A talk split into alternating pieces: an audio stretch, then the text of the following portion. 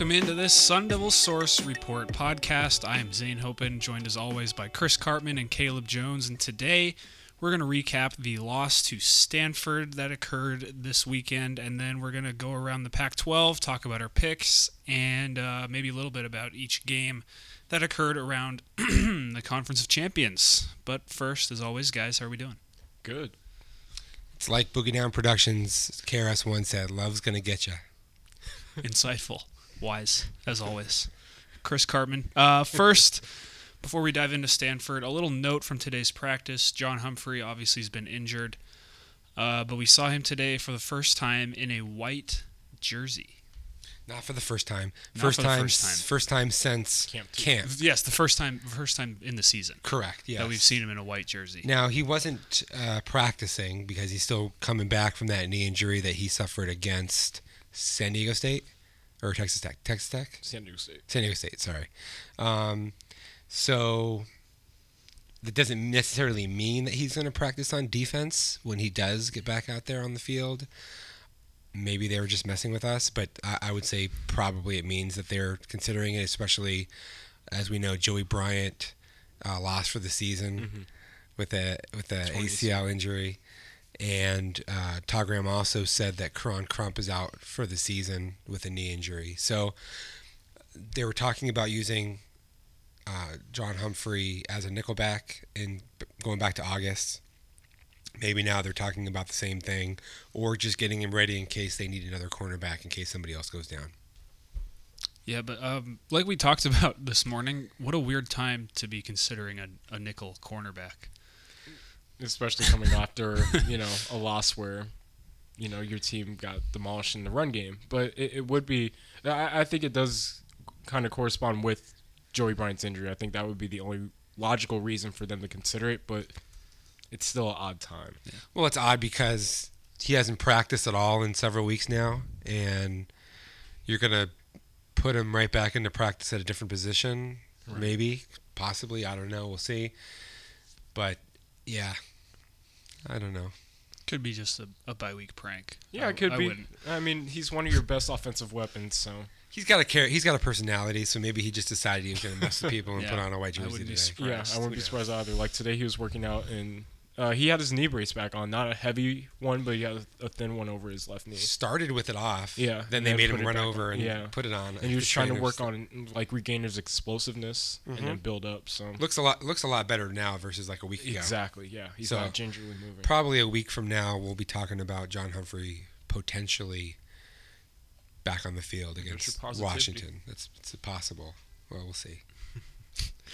Well, now now what we really wanted to hear and talk about, other than speculation about John Humphrey, which I'm sure everybody loves, but uh, the Stanford game, uh, 34 to 24, um, a weird game for many reasons, mostly because it felt like ASU was, you know, for the in the first half at least, from where I was watching, it felt like they were in control, just the way they were playing on offense, just couldn't finish drives, and then the explosive plays again.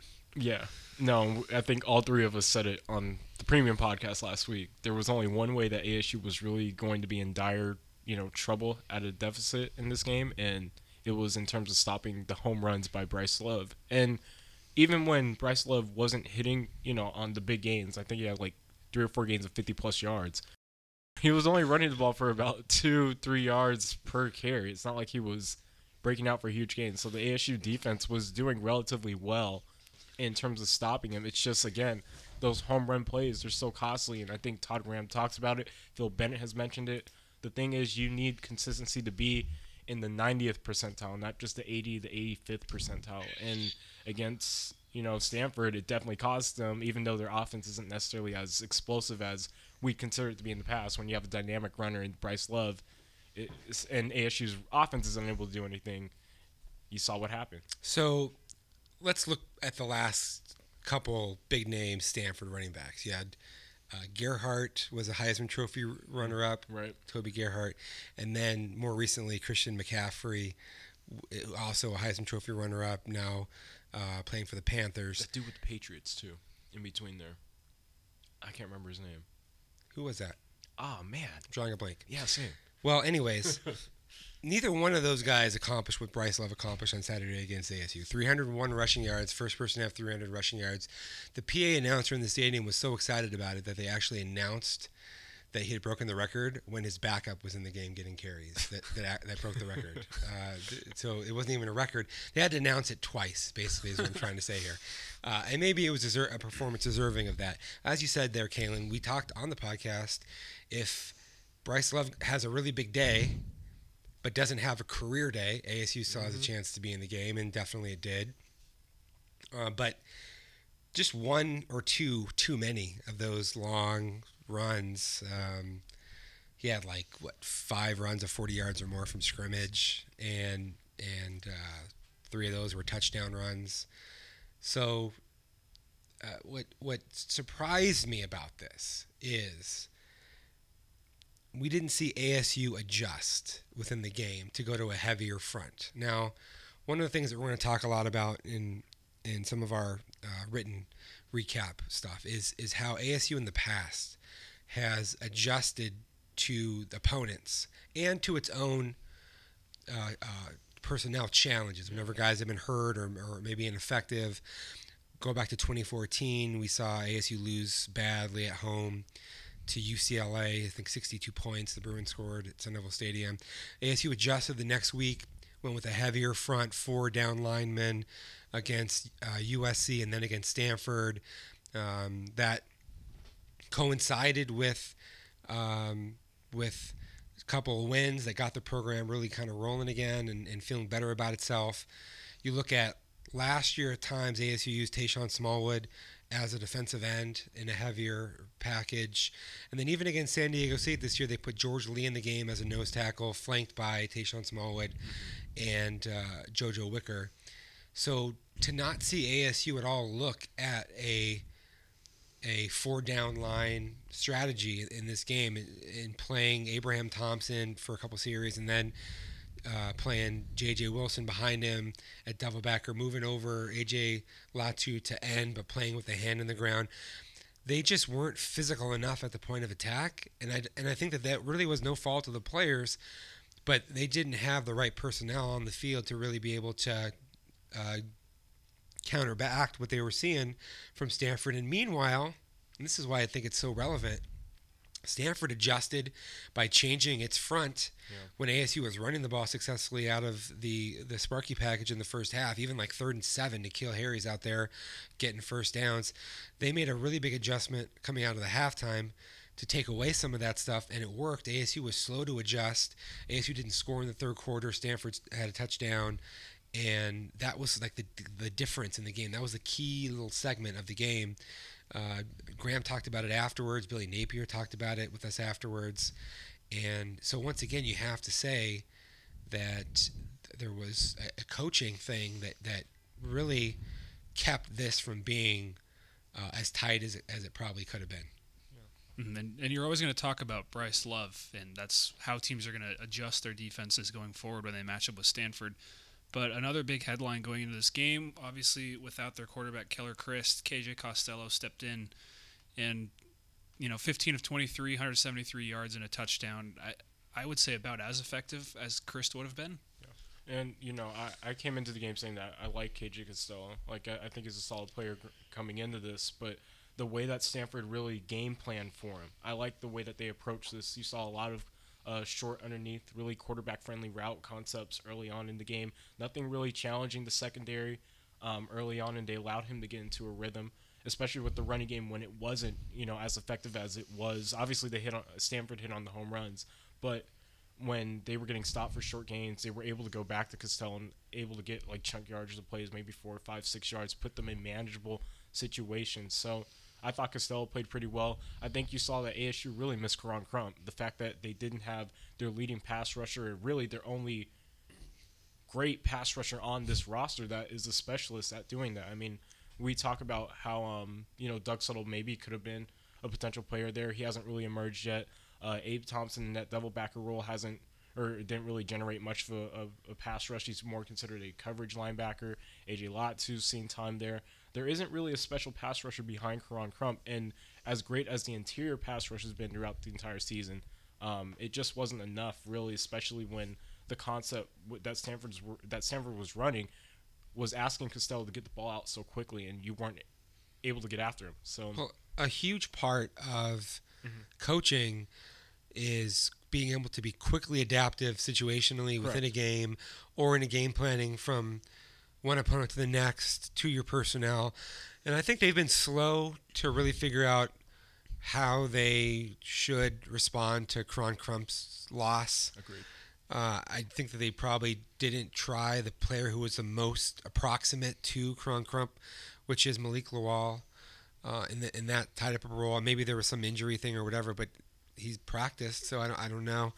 Um, but um, a game planning for a team like Stanford didn't really didn't really get a good feeling that that was the right ap- approach that they should have been using, and it, this was Phil Bennett's first time playing against Stanford, right? Yeah. Which we, we talked about during the week. Well, Graham and and and Keith Patterson, they've got a lot of familiarity playing against Stanford, Pac-12 championship game, and even though not the last couple of years, and some of the things that they did strategically against Stanford really worked, especially in that 2014 game when Stanford had 10 or 13 points or something like that. I don't remember off the top of my head, but um, that was the best that they played against Stanford when they went to that heavier uh, personnel grouping. And so I was just kind of surprised. You look at this game, and, and Abe Thompson didn't really play a lot, but he had one, you know, one tackle. J.J. Wilson had three tackles, and uh, but no no tackles for loss, no sacks, and and a lot of times those guys were just engulfed in the run game. I thought uh, AJ Latu going against up against 320 pound you know tackles and all that, and um, and, they, and then ASU is too light in the perimeter with with its safeties and other players to really be able to get in there against lead blockers like Stanford's bringing through the holes. So a lot of it is is at the line of scrimmage. I thought. I don't know what you guys felt, but watching that game, I, there was like probably another four to six plays where I thought Bryce Love was gonna gonna gonna take it. Mm-hmm. Like he was just a diving tackle away, or some you know really close, an, an, an ankle grab away from breaking some more. And I think that's because there just wasn't enough. Remember, ASU talked about population to Bryce Love, swarming the ball, getting. There just wasn't anywhere near enough of that. They just didn't blow up enough of the gaps. They didn't have enough heavy, bigger-bodied guys in there, and and we saw we saw the result. Um, that and then as we'll talk about here, but Manny Wilkins with the two interceptions, and then some other mis- miscues that ASU had. Mm, So let's stay on that. Actually, you know, Manny and, and Costello's stats were, you know, pretty much mirroring each other. Manny 15 of 24, 181, but you know, no TDs, two interceptions compared to Costello's perfect ball protection plus the touchdown. Um, Manny extended his school record to 188 completions without interception. 192 in the Um, it was game. 192. Yeah, he had started at 188. Oh, he started. Started at 188. Gotcha. First four were complete. The fifth one was incomplete. I For gave Zane misinformation. That's fine. That's all right. Kalen, Kalen's fake news. That's all right. um, but we saw, you know, not an injury, but Manny Wilkins is hurt. It seems like he was at Muscle Beach today. Um, obviously, they're probably just playing it safe given the bye week, but nothing serious, I don't think. But he obviously struggled in the game, probably because of that. Yeah, and Chris and I were actually talking about it walking up to interviews today. Like he looked like a Manny Wilkins of old after he suffered that big hit, and you know, obviously he tried to stay in the game, which you commend him for. But at the same time, he wasn't as effective. Whether it was you know moving around in the pocket, which in my opinion he's already limited at. Um, and not only that, but just the decision making, kind of the franticness. You saw a different quarterback, and you know, like the the saying is, you hit a quarterback and his mindset completely changes, and you saw that a little bit. And to to his credit, though, the first interception probably wasn't his fault. Like it was batted up in the air. Um, the second one was a bad decision. He probably could have had one or two other passes later in the game that that could have been intercepted, but I, it wasn't enough. Like in in Wilkins actually talked about that after the game. Like he knew that it, he could have played a little bit better, and his, his team really cost him. And we saw for the first time like what happens when the passing game for ASU isn't effective. Like we we've known up to this point that the running game hasn't been effective at all, but the passing game has always produced a hundred yard receiver. This first game of the year where that hasn't happened. Um, and again, like it really crippled the offense. So after Wilkins got hurt, he was tackled from behind on a ball he threw away. probably didn't have as much of a sense of urgency on that play and, and, and getting to the spot and throwing the ball out of the way. But um, I noticed that he was very ginger getting up. Then uh, after ASU um, uh, had to punt, he was had he just basically walked off the field really gradually, and then there were other times in the game in which he definitely would have kept zone read handoffs mm-hmm. That he that he gave when he was open, and he just never never carried the ball in those situations. Really, I think maybe only once he did. Yeah. Um, he just didn't. He wasn't looking to run in the same way that you that you typically would have be the case. Now he's you know putting the best spin on this possible. You know, I would have told the coaches if I wasn't hundred percent, and I would have you know taken myself out of the game, and, and I'm fine, and I, I played poorly, and that's the reason we lost.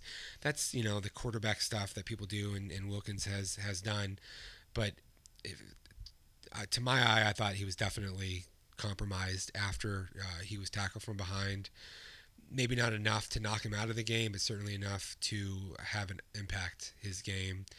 I understand ASU not having him out there practicing today because it's a bye week and, mm-hmm. and whatever. But w- when have we ever seen a player who was uh, totally healthy not practicing at mm-hmm. ASU? That never happens, right? Like we go out there in tennis shoes. Yeah. And just because it's a bye week. No. There's more to it no matter what, you know, they're going to say and um, although he wasn't limping and doesn't seem like it's anything serious, it's still something that we're going to have to keep an eye on Correct. next week and beyond. Mm-hmm. And well, this has been something with Manny Wilkins since he was named the starter last year. I mean, we've seen plenty of times. I mean, even just during games, texting each other like, "I think Manny's hurt. Like it looks like he's limping." Yeah.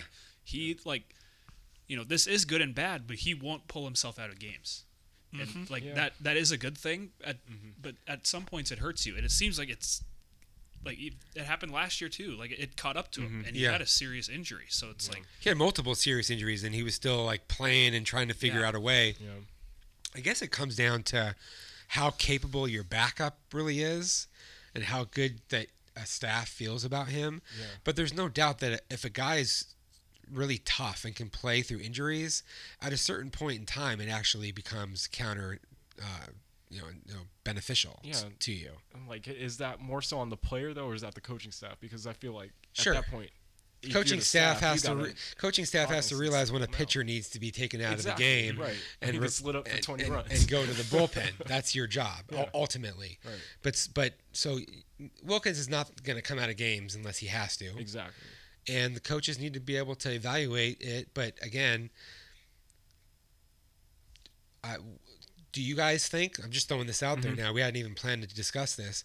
Do you guys think that Blake Barnett thrown into the game in that situation would have been more likely to be effective than what you your perspectives on what Wilkins was capable of at that point in time? Not at that point in the game, though. I, I think Manny's still healthy enough. Like that. That's the thing. Like I, I don't think this week was a you know a breaking point where you're like, okay, like we need the. It wasn't that significant exactly. of a thing. What do yeah, you think? No, I don't. I don't think so either. Yeah, it's just you would hate to see the same thing happen that happened last year, exactly. where he refuses to like accept the fact that something really bad could happen if you keep neglecting these smaller, you know, quote unquote smaller injuries. Yeah. Yeah, he broke down last year because of the cumulative effect of about three and injuries. There have already been like I mentioned multiple times throughout multiple games this year where we're like mm-hmm. Manny might be hurt, and so well, it's just it's I don't know. I mean, he's taken some big hits, and and it's tough. Full disclosure, I think everybody here would say it's not like a surprise that you would be talking about the possibility of Manny Wilkins being hurt in the middle of your season. Right. I mean, he's a he he puts himself you know exposed to some of those situations and he's not the biggest of guys, and so that's and the offensive line hasn't figured themselves out and yet. tight end blocking, yeah, and just the blocking around him hasn't been good enough. Yes. Yeah, and well, we talk about Manny Wilkins and the passing game being ineffective, but we, I think we saw a big step in the running game, at least mm-hmm. with Demario Richard. Uh, 22 carries, 80 yards, and two touchdowns on the ground, plus 50 receiving yards. He we've talked about this yeah. a lot, the Demario of old, but this really looked like the Demario of yeah, old. Yeah, no, man. And just talking to him today again, man, like he's he's got that, you know, not I guess mojo, swag back, whatever you want to call it, man. He's he's definitely got it. Like he's and the confidence is growing. I think once the run or excuse me, not the running game, but the offensive line um, keys that running game into taking that next step, I think you're going to see Demar Richard really, you know, look like himself in like the 2015 form.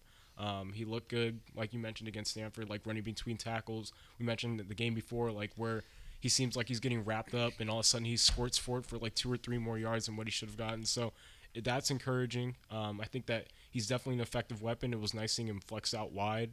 Um, Billy Napier being willing to to put him as split him out as a receiver, and then him getting that 30 yard catch or whatever it was during the middle of the game. So they're they're figuring out how to utilize their weapons, and if there's anything encouraging, the running game comes along, then it'll be really exciting. We thought again this Stanford game uh, in the written preview, it was counterintuitive, but I was like, ASU can actually really run on Stanford, and uh, that that's not been the case because Stanford's always been known to have this great run defense and one of the best in the league, and and and you just you have to fight for every yard that you get against that type of a team, and that just wasn't the case uh, in in early seasons, and then and then. Uh, so Demario Richard and, and Kalen Ballage, you know, between them, they had over 100 yards at halftime easily, mm-hmm. and ASU was was had you know balance and was moving the football reasonably well, and it looked good and then things just sort of changed in the second half with some of the coaching adjustments that were made.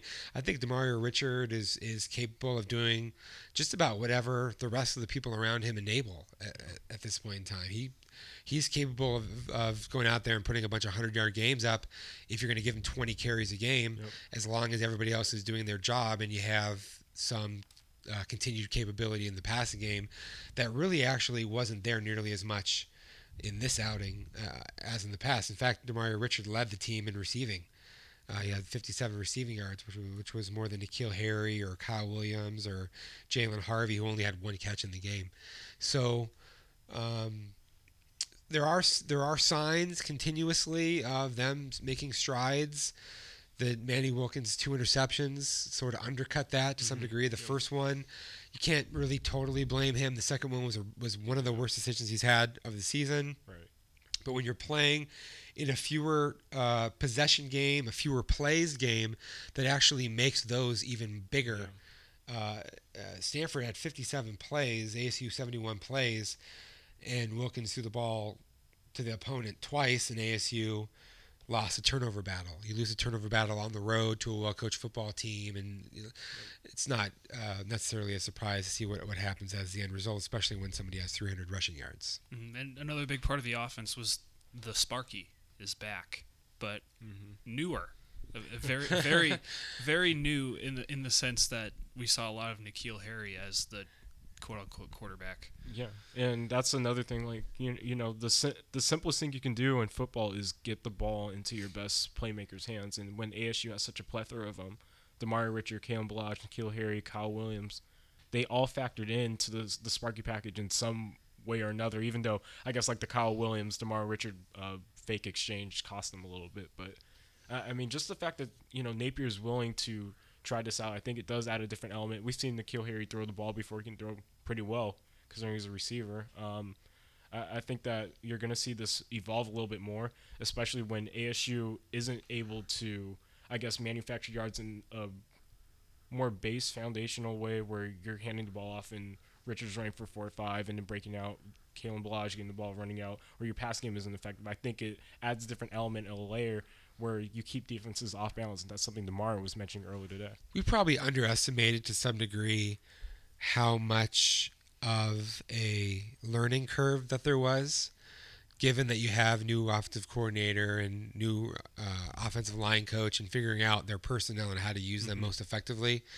Uh, especially when the ASU played some really tough teams out of the gate that maybe ordinarily you're you're you don't have as much of a challenge in your second game or your third game. So uh, I, I, I think like Napier said to me after the game, we're just seeing how how much of a weapon that N'Keal Harry is and figuring out ways that we can leverage that further. And this is like a natural progression kind of a way that you can yeah. do that. And um, and I was sort of taken aback by how creative that the that the game plan was, especially in the first half with three players taking direct snaps out of the Sparky, given that Napier returned home to Georgia on yeah. Thursday mm-hmm. with his father's passing and then not rejoining the team until Friday night Uh, it's, I mean, imagine, imagine you losing your father and still trying to put together a game plan for a road game in the first Pac-12 road game that you're going to play. And all the challenges that are associated with that, and then you have to adjust on the fly because your quarterback's not 100%.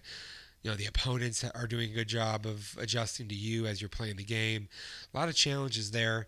I think that uh, you have to credit Napier for for some good ideas coming in, but then you have to say that they didn't quickly enough adapt in the third quarter in a way that, that hurt them. But but if if Manny Wilkins has one more game without an interception after four straight to start the season, we're probably talking about a different game because the one that he had was on like a second and three. No, first and 10. The second one, I think it was. I'm, I'm mixing them up. I think the second one was first and 10. And ASU was on around the 49 yard line. So, so you know, you're probably going to get yourself into, into into scoring range on that drive pretty easily with Brandon Ruiz as your kicker. Uh, and then that, that, that would have changed the game quite a bit. Uh, and um, But it just didn't happen. Mm-hmm. And you mentioned adjustments and the Sparky package and all that. So how much, how much of we saw we saw a lot of the Sparky package, and mm-hmm. could we attribute that to a game plan? Is there something they saw with Stanford where they're like, we can exploit this, whether it be N'Keal Harry, Demario Richard, anyone taking the snaps, or is it, you know, Manny's not 100%. Manny's not having his best game. Should we keep going back to this? I think it's a little bit of both. I, I yes. think you you look at Stanford and and the fact early on in the game they were able to get an advantage at the line of scrimmage. If that's the case, then why not get the ball directly into N'Keal Harry's hands and let him get, you know, as many yards as he can if it's up the middle or off tackle. Um, I think it's a surefire way of doing that, but at the same time, like you mentioned, saying like if Wilkins is hurt, you want to preserve him as well as you can. This is an effective way of doing it. They're also trying to figure out ways to creatively run the ball better. So how about adding a sixth offensive lineman on the field, which is what they're doing mm-hmm. in the Sparky package, and then uh, giving yourself a numbers advantage in the box against a team that has no problem stacking the box and playing single high looks. That's kind of what it was. Stanford has one really good defensive lineman who play, usually plays nose tackle or somewhere in, at a defensive tackle alignment. They were not as good at their other defensive line positions, not as stout at their outside linebacker positions, which is uncharacteristic. And ASU was like, let's just get a lot of broad surface areas and let's just try to to move and push those guys back and let's give the ball to our better athletes and see what happens. And it actually really did work until uh, Stanford made that adjustment and, and, was a little bit more successful. And uh, and ASU wasn't able to really open expand the passing game especially vertically. Uh, how many passes did you see that were converted outside the hashes down the field in this game? Like nothing. Yeah. Mm-hmm. Uh, it was just really taken away from ASU, and so um, 24 points. You know, it's, it's not going to beat most teams in the Pac-12.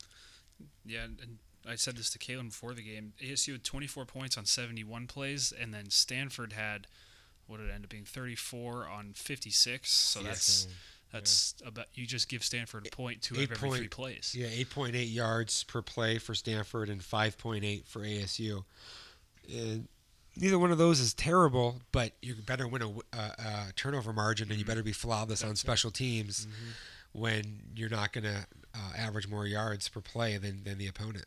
Mm-hmm. So, and one more thing about about the Sparky package here. So, obviously, I think there's a reason they brought it out against Stanford a lot because of what we talked about being the fact that they're not as stout of a run defense as mm-hmm. they have been in the past. It's definitely a time to use our weapons in a different way, especially if, you know, Manny is not 100%. Going ahead against a team like Washington, who is now known as the defense in the Pac 12, is the Sparky something that they can lean on as much, more, or less if you start seeing struggles in the run game? I think it's something that they're gonna have to utilize whether the run game is successful or not. I think it just keeps defenses off keel because you're able to again pass out of it still because yeah whether it's Demario Richard or N'Keal Harry or Kalen Ballage back there like they're willing to put be creative and I think against defenses that are so consistent like Washington you're gonna have to utilize you know exhaust your playbook as much as possible just so you can be successful on offense. Well, uh, your next two opponents for ASU Washington only giving up 2.9 yards rushing per play, Utah 2.7 yards rushing per play.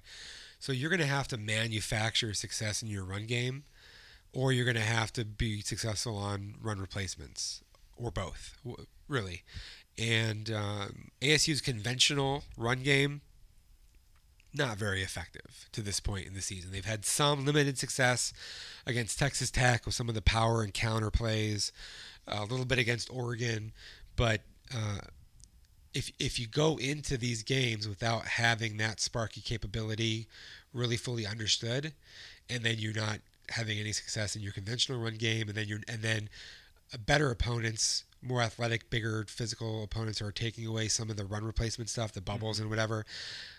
You just have narrowed your playbook so much and your your, your ability to have early down success that that's just uh, not a recipe for for for being able to be successful. So I I think that we're still going to see a fair amount more of Sparky package. Mm-hmm. And then now our weekly special teams checkup, which seems seems like has become one of Oh, our, our repetitive. The one the one repeating segment we didn't talk about was Phil Bennett and Todd Graham's soap opera of balancing the defense. But I guess I guess we kind of touched on the aspects of it. Yeah, but we- we but uh, special teams, um, you know, two more big blunders. Uh, Mm-hmm. the, the fake punt allowed by Stanford at midfield when ASU was bringing everything with the kitchen sink, as they like to say.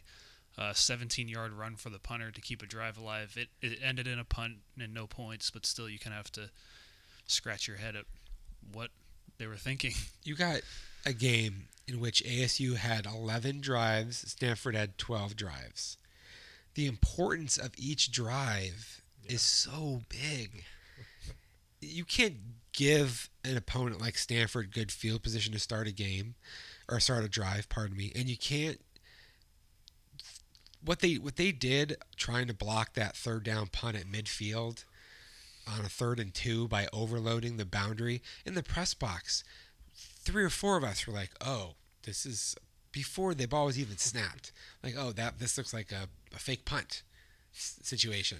And then, sure as you know, like punter, you know, takes the snap and just like casually jogs around, the, you know, thirty yards of open pasture, you know, and and you, you, that that's a that's a mistake. Mhm. There's been coaching mistakes every week since San Diego State in, on special teams. Mhm. I don't under I don't understand like like having a good kicker and punter, which ASU had last year. They have a good kicker this year. That's not like that doesn't that's like a cure all for your special teams. You still need to actually have good special teams. And their their their kick coverage has been average. They've had really big mistakes with their punt game. They've had punt return mis- miscues. Ryan Ryan they, they threw Ryan uh, Newsome back out there again in this game, and he didn't uh, move up to, to fair catch a ball, and it cost ASU 20 yards Yeah. on a drive. You have 10, 11, 11 series. You can't give up 20 yards by not fair catching a ball that you know that has to be made. You can't kick the ball out of bounds and let an opponent start on the 35, and you can't have a, a, a very obvious situation where an opponent would try a fake punt where you're not have a defense that can. He's like, we're going for the we're going for a block. What? Why? I, I mean, it wasn't even like a, a. First of all, they haven't had any block punts this season, and second of all, you're not going to probably get there, and you're so. I just think that that was. Uh, it's been very glaring. You know, it's been the J.J. Wilson as a key punt protector in a weird uh, formation that they did. Then they do this other weird formation that doesn't work. The two formations that you try, both of them end up being huge blunders. Uh, Ryan Newsome. By the, by the way, remember Ryan Newsome was first on the depth chart ahead of John Humphrey At receiver. at receiver at the beginning of the season, and we were all just and like, ahead of Kyle Williams. yeah, we were kind of scratching our heads, like, but he he dropped some balls and, and he's not making some pl- play like in, Yeah. the, in the time that we saw, and now he's not even he's not even out there playing No. receiver, right? But but but it, some of these things were predictable for for us seeing ASU a fraction of what the coaches. Not only did the coaches see the whole practices, then they go and they watch the, the film of the whole practices and break it all down, right? So some of these things should really be observed, I, I, I must say, and um, and the, and the special teams have been very mediocre by ASU. Yeah, and then even the kickoff before halftime. I, I honestly think like Ruiz has been pretty solid. It's Very like, solid for a it- freshman. Yeah, Not seriously. pretty, very yeah, solid. Like. He's been really like really really good to that point. Um, it, it just the miscues that right before halftime again. Like it, it ended up costing them three points. I think Stanford went up by seven going into half because of it, and t- it, it, it just, it's dumbfounding that even at practice still though, and we've seen it like in re- going into this game. There were still issues with the punt return unit, so I'm not really surprised at all that I mean, I'm surprised by it, but I'm not surprised at the same time that Stanford was able to rattle off a fake punt. You don't need you don't need to have big return capability in You your don't. in your punt return You game. just need to be average. You just need to not make any That, mistakes. that too. That's what it comes down to. Yeah. Moment of silence for Yeah. this Wow. it just naturally happened. Um, I had another thing I wanted to talk about. What was it?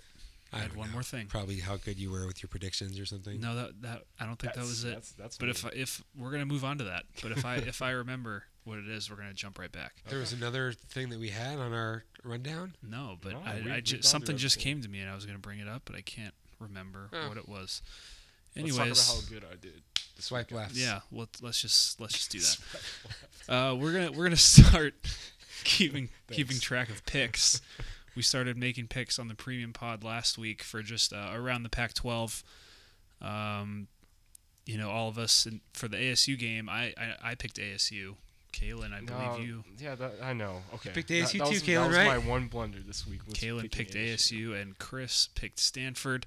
Stayed with it. I thought about changing my mind, but I didn't. Yeah, and, and then uh, as for the other games, Wazoo at home against USC. Um, Injuries. I what think. was what was the spread there? I think it was three or four? three and a half. I think Something like that. I, believe, I think USC was favored by three and a half Yep. on the road against Wazoo. Wazoo ended up winning by three, 30 to twenty seven. Um, Injuries a problem for USC. They had a couple offensive linemen out to start the game. Ended up with like three out plus two or three other players, starters that were out. They, that was a real factor. But Washington State definitely played better. Yeah, I saw it. I don't know if you guys saw this, but the column the San Jose Mercury guy wrote. No. Do you know what I'm talking No. about? Mhm. said the Pac-12 um, made a mistake by not scheduling USC and Wazoo at home because USC is one of the favorites in the Pac-12 to make the playoff.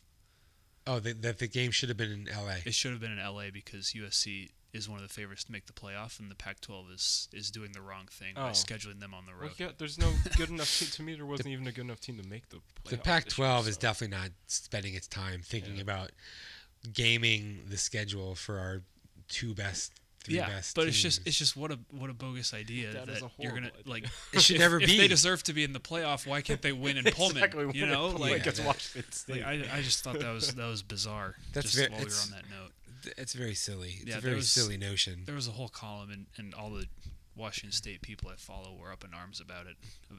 It was just pretty funny. But um, Even more than when the USC scout people, I wasn't gonna bring that up. the USC scout reporter called the Washington State fans idiots, Morons. morons. Yeah, that was that was Southern fun California, baby. too. That was fun too. And then uh, the next game wasn't as fun. Um, Washington beat Oregon State 42 to seven. Washington was favored by 26 and a half. We all picked Ended. Washington to cover that. g- Yeah. Yeah, we did. Yeah, But they didn't cover by halftime, like we said. It was only like fourteen yeah, nothing yeah, at halftime. I thought, I thought they might cover at like, halftime. yeah. But the the USC line opened up for Oregon State, and it's worse. It's 34 and a half. because it's in LA. Yeah, I think so. Thirty-four. I'm not 34 and taking a half. that. I'm not That's what taking it opened that. up at. Mm-mm. 34 and a half point That's favorites over Oregon State. I'm gonna have to think about it. Um, yeah, we Back to all we all got that one right, fortunately. Um, and then UCLA, Colorado, and that was in Darn it. that was in Boulder. Boom. UCLA got the win, 27-23. I picked Colorado. Chris picked Colorado, and Kalen picked UCLA. Colorado's not coming through for me, man. I, I didn't. I thought Colorado would be a little bit down, but not as much down as everybody expected. Yeah, I, they're, they brought back. I mean, Montez was a highlight of last year. Yeah. And Yeah. the two The best, the two best skill yeah, players, he Philip got hurt Lindsay and, during and the game, Bryce though. Bobo. Yeah, he got hurt during the game. Yeah. yeah, That was that was unfortunate for for our picks, of Yeah. course. for- Not for But um, and then uh, finally Oregon and Cal. Oregon won 45-24. not as close as I thought, but I I, I picked Oregon. Yeah, I don't. We all picked Oregon, Yeah. but I don't remember who had what on the line there. We'll definitely, It was 13. I just don't remember who. we'll definitely go back and listen to it and see uh, for for records. And if we didn't get it accurately, we'll, we'll make sure that we do a better job on the future. But yeah, f- uh, week one of picks, Kalen went four and one, Boom. and then Zane and Chris go three and two, and then uh, like Chris said, we're gonna have spread picks, picks against the spread, just being kept track of starting next week. And we'll this- announce this our week, I and we'll announce our picks on the premium. Yes, that is a premium podcast thing. So if you are interested in our professional analysis, Mm-hmm. listen to the premium pod. Even though Kalen said not to listen to him after he made his say not to picks, and, then, and then he won, and then he won the week. Kaylee goes, I don't know anything. Don't listen to me. Tune in next time on the premium podcast. But uh, much much like that, final thoughts on Stanford? Anything? Th- that game was so exactly what we anticipated it was going to be. Um, and and that's the reason why I don't understand ASU's lack of adjustment or or or, or uh, using the heavier package that it used against San Diego State and some and still having some of the special teams miscues. You can understand a quarterback throwing two interceptions. Like that's going to happen sometimes. Fine. Manny Wilkins wanted to take a lot of the blame. I mean, didn't play his best game, but I, I again I think that um, the the game plan wasn't as sound as it could have been, especially on defense, and the adjustments in the second half on offense weren't as good as it could have been, and there was still another special teams couple things. They didn't the the, the, the biggest blunder didn't actually cost them because stanford then ended up in like third and long situation and had to punt but those are my final thoughts my final thought is that they need to figure out the run game to where it's breaking out. We've seen for the past two weeks it build up, and sure, there's hints of consistency there. Until the ASU running game is able to be the foundation set of this offense, where it can go off for home runs the way Bryce Love was able to, this offense is going to be hampered, especially when the passing game isn't what it was like last week. Yeah, has there been even one really big play in the Nope. run game all season for ASU? What's the longest We could probably pull it The up. from Longest run. scrimmage? I mean, prob probably like a twenty-something yard run. Yeah, I don't. Maybe even. That's and I doubt it would be. It, I doubt it's by Ballage or Richard, Richard either. oh, it, well, it's probably like Kyle Williams on an end yeah, around. Kyle Williams. I remember had about a twenty. So Demario Richard's longest run this so far this year, 14 yards. Ballage's run longest yard or longest run is 20. yeah, He's a little bit too athletic for uh, twenty yards to be his longest run in five games. Yeah. Still trying to figure out the balance there. It seems like, but um, Well, what else? Wait, Did it, do you have the? Uh, I'm trying to pull up like the season stats. yeah, that's fine. I'm still Either- trying to think of the one either way. thing that I was gonna say. You'll remember it as soon as we're done. I here. know. I'm. I am. Yeah, totally. It's the way it always works. Oh, that is a bummer. But um, premium pod Thursday as always, and I just realized it's bye week, so I don't. I don't know if you had something different planned, but uh, we didn't really talk about this beforehand, so I don't. I don't really. I don't want to advertise for a premium pod preview. I do Thursday, have. I, I, I think that we're going to have a longer. Some people asked for this. We're going to have a mailbag, bye-week mailbag, and we're going to have a longer segment about the brewing FBI NCAA scandal. Oh, goody, Yeah. So fun uh, stuff. and we'll then- have our and we'll have our picks of the other games in the Pac-12 this There week. you go. And how much? How much Washington are we going to look into? Not that much. We'll just maybe take a little first glimpse at Washington. Just a little ones tease. There you go. Tease. fun criminal stuff and a mailbag for the premium pod on Thursday. Just what you're looking for on SunDevilSource.com. Um, as always, thanks for listening. Be on the lookout for our content throughout bye week. We should have some fun stuff coming up on the site. But um, yeah, thanks for listening. Catch you next time. Peace out.